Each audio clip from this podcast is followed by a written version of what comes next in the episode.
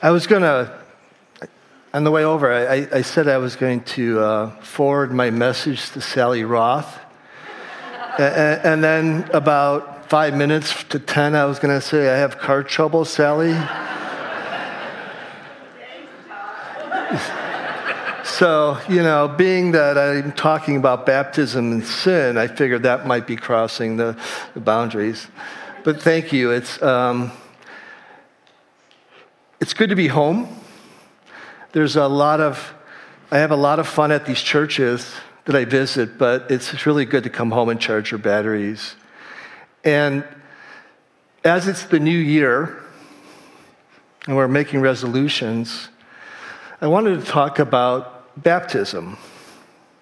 And that may seem out of context, but as, you'll go, as I go through my message, you'll see where it connects.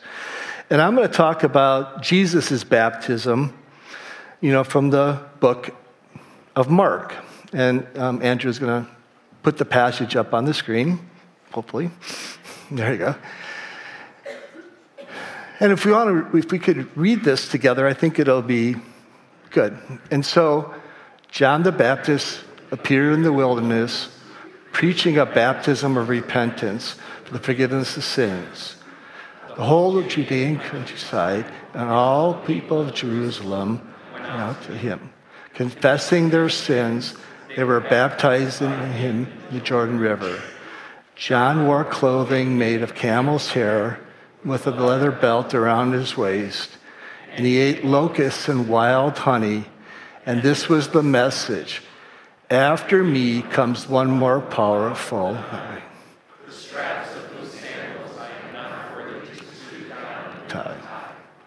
I baptize you, or but he will baptize you with the Holy Spirit. At that time, Jesus came from Nazareth in Galilee and was baptized by John in the Jordan. Just as Jesus was coming up out of the water, he saw heaven being torn open and the Spirit descending on him like a dove. And a voice came from heaven You are my Son, who I am loved. With you I am well pleased. One thing about Mark, if you read it over and over, Mark, the, the Gospel of Mark reads like a action movie that's told by a teenager. And there's a lot of run-on sentences and a lot of ands connecting. So if you've ever talked to a young kid who's breathless trying to tell you a story, and this happened, and this happened, and this happened. So Mark doesn't start out with anything about Jesus' birth, genealogies. He just jumps right in um, with John the Baptist. And, and you kind of, by what Mark was saying, he seems like kind of a fanboy of John the Baptist. You know, the camel hair, the belt, you know, the insects. He was kind of like, it seems like, you know, like a kid looking up to somebody. And that was kind of interesting. But interesting that what John was preaching, he was preaching a baptism that was repentance baptism, and there was different than other forms of baptism. So you think about what he was saying that I'm baptizing this way, so there, of course there must be other ways of baptizing. And there's was a kind of purification ritual, and Dave, since you might help, is called the mikvah. If You got it. So a Jewish person who would be unclean would be required to be cleaned by immersion in a pool of water. And this was a natural farming pool. And they did this before they entered the temple. In most cases, the uncleanliness was a result of coming into contact with something that had died, or Leviticus is full of a list of things that you couldn't touch and do. One thing I found interesting, it was also used when a person was being converted to Judaism. They'd walk into this, this uh, water and submerge themselves and come out. One of the other things I find interesting about this story, too, is that John was performing the baptisms in the Jordan River. And if you recall, the Jordan River stood between the people of Israel and the land promised by God. Joshua in chapter 3 describes how, when the feet of the priest carrying the ark touched the Jordan River, the river parted so that the Israelites could cross. In this verse, and you can see by the last we have up there, instead of God parting the river, God parted the heavens for Jesus. There's also another parallel to these verses in Mark and Joshua 3, verse 7. I think there's a slide for this. And the Lord said to Joshua, Today I will begin to exalt you in the eyes of all Israel, so they may know that I am with you as I was with Moses. So that's pretty close to God saying he's pleased with him, he's exalting him. So God was actually exalting Jesus to all of Israel. Water was used in the Old Testament as a way to signify new beginnings. The Israelites crossing the Red Sea, leaving Egypt behind, the, the Israelites crossing the Jordan River to enter the promised land, leaving their, their wandering the desert behind, and the dirt that they accumulated on these wanderings was left behind too. In practical terms, we use water to wash things, right? Clean dishes, clothes, and ourselves. Hopefully, we do it regularly. Water is considered in the science field as a universal solvent because so many compounds are solvent are soluble in it. Boiling water is used to sterilize medical tools and IV solutions to prevent infection. And water was actually talked about in the second verse of Genesis. It also appears over 600 times in the Bible. There's a lot of controversy in the church around baptism. You know, is it immersion versus sprinkle, infant versus adult, bears versus packers? I'm not going to venture into that arena today. I know I'm chicken. I'm going to Dave handle that somewhere down the line. what I want to talk about is the baptisms I've experienced in my life, and it really revolved around where I was attending church. I found that maybe some of you may have these same experiences.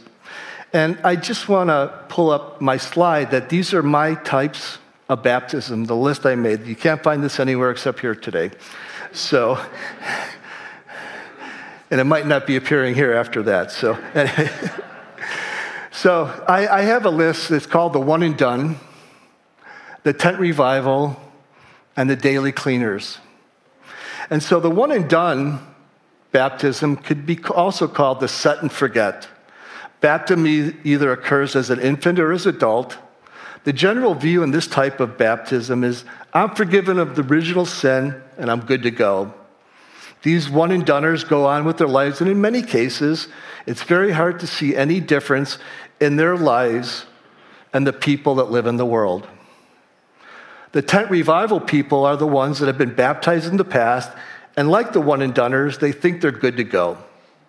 That is until they hear a convicting message at church that exposes their sin and their need for repentance.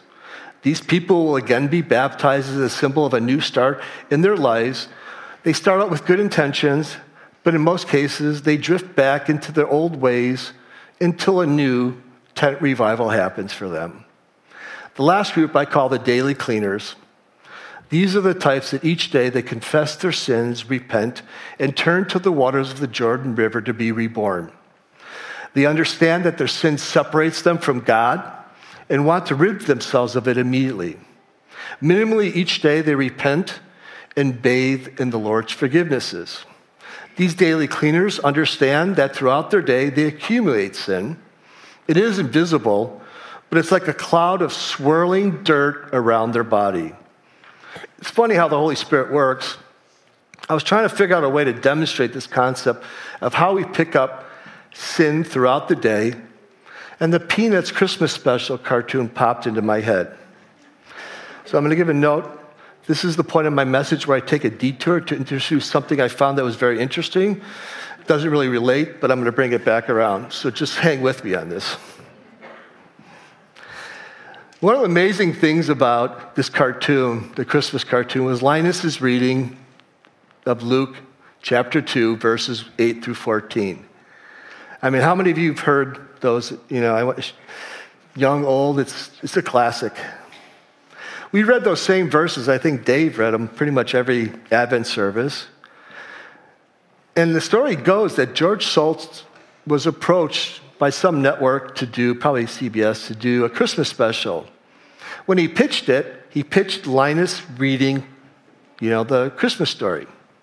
So one of the producers wanted to cut that out of the script, but George Schulz was firm, and it was included.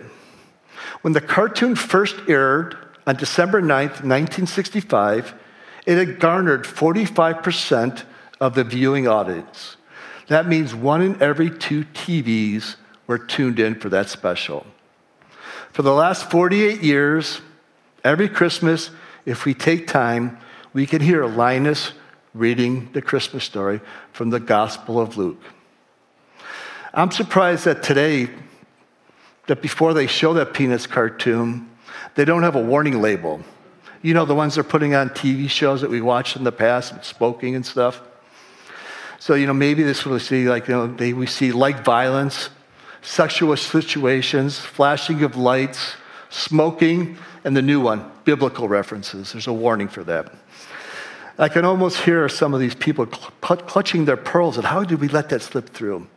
Anyways, um, now I'm going to come back through that tangent and bring you back to the message. So. As much as I love all the Peanuts character, there's one Peanuts character that I relate to most. His name is Pigpen. You can see him up on the screen. My mom would not only agree, but she would say that Charles Schulz designed the character with me in mind.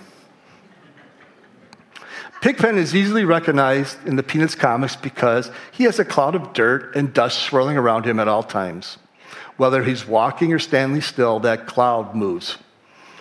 And any of us that have raised some boys can really appreciate that, right? You get them all cleaned and you walk, they're dirty. I realized that that dirt and dust that coated Pigpen could be a metaphor for sin in my life. There is a Peanuts comic strip that demonstrates this better than I can do, and here's a slide up there. So you see, in the first quadrant, that's a cleaned up Pigpen. Hair's parted, and you go to another one, he's talking about going outside and how clean he is, you know, and then wham, he's full of dirt. And the last one, he says, You know what? I am a dust magnet. I love the last panel, you know, because it really describes me. The dirt that coats and swirls around me is the sin in my life. And like Pigpen, I need to admit I'm a sin magnet. Of all the three types I've listed, they all had original baptism. Like Pigpen, they were spotless when they were in the house. I was spotless because of what Jesus did on the cross. He sacrificed his blood and it coats my soul. But the moment I stepped into the world, I attract sin like a powerful magnet. Even though I'm saved, I attract and continue to attract sin. Baptism is, baptism is a way of cleansing my sins and starting afresh. But unlike mikvah, just soaking in the water isn't enough because it only cleans the outside. John baptized people after they repented and asked for forgiveness of their sins. The cleansing water was an internal rinsing of the heart. Because of Jesus' sacrifice, we won't take our sins with us after we die. But this side of heaven, it accumulates like the dust and dirt around Pigpen. If that's true, the one and doners and the tent revival baptism camps could argue, then why do I need cleansing? Some of you may be asking the same question. I was trying to think of a way to help visualize this concept, and I thought of those commercials that have been coming out around Christmas. You know, with those new anti stick pants, you know, where you can do something it flies off, and, you know, I don't know how they keep control of those things. Anyways, imagine the pan was taken out of the box and was never cleaned after cooking. Kind of remember back to your college days? no matter how much nonstick the surface was, there would be a buildup of past meals if you've never rinsed it or washed it off. And then you get some of the food sticking to the food that stuck to the food, and you would never see this nonstick surface.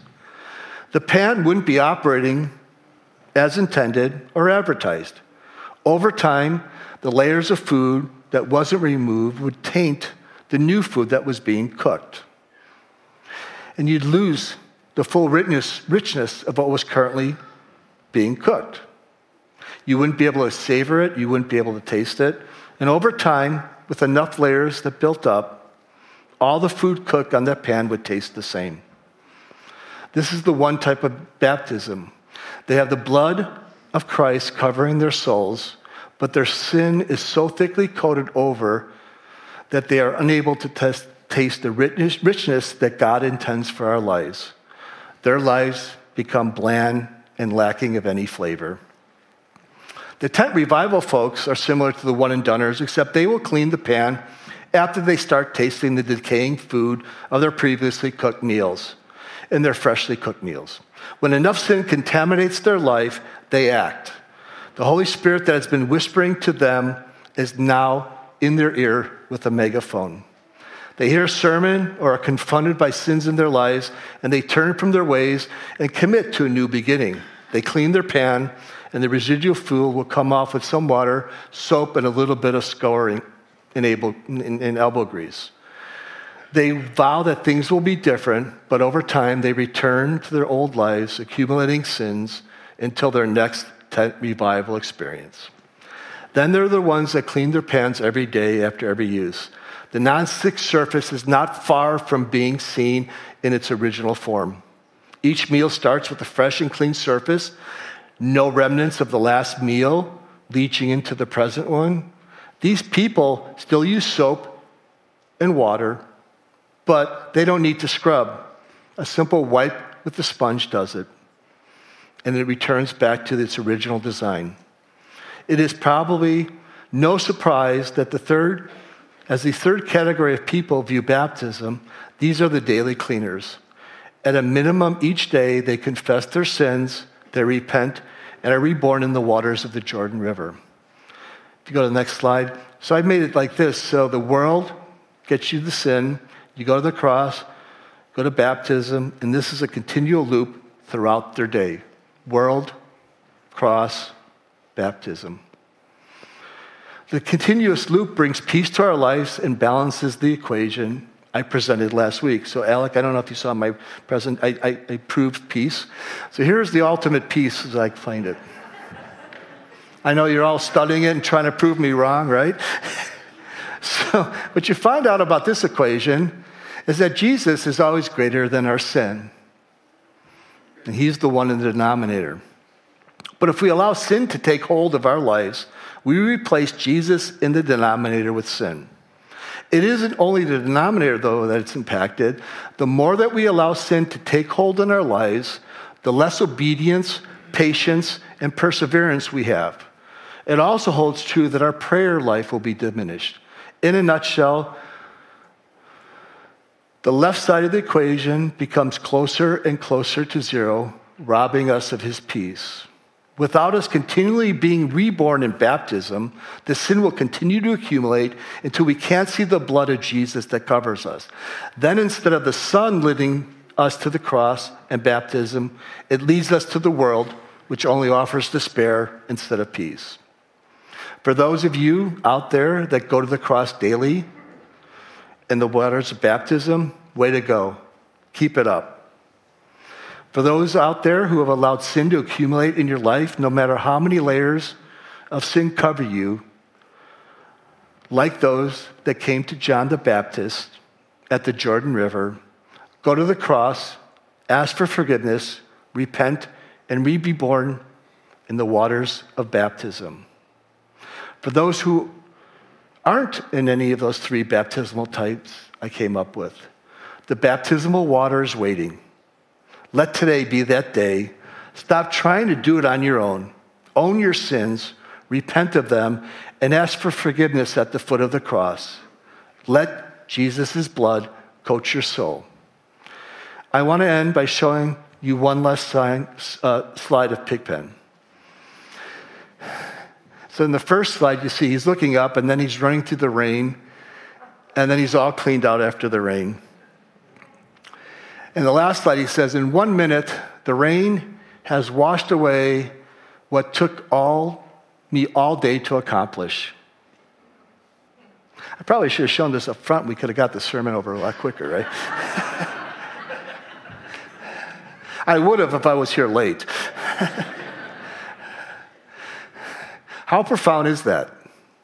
60 seconds is all it takes for Jesus to wash away the sins I, it took me all day, all year, and all my life to accomplish. I encourage you all, invest 60 seconds every day at the foot of the cross and, this, and then submerge yourselves in the cleansing baptismal waters. Leave the dirt of sin behind. If you bow your heads in prayer. Thank you, Lord. You're out there waiting for us. You're out there waiting to just cleanse us and bring us back to what you designed us to be obedient to you, to love you, to love ourselves, and to love our neighbors. We're under all that dirt and grime. We know you see us there. Help us to just be drawn to you by the Holy Spirit. I pray for everyone here and everyone listening that you just show them the way that they need to take. Show them a way that they incorporate baptism into their daily life and just reach for the richness and fullness of life that you offer. It's in your name we pray. Amen.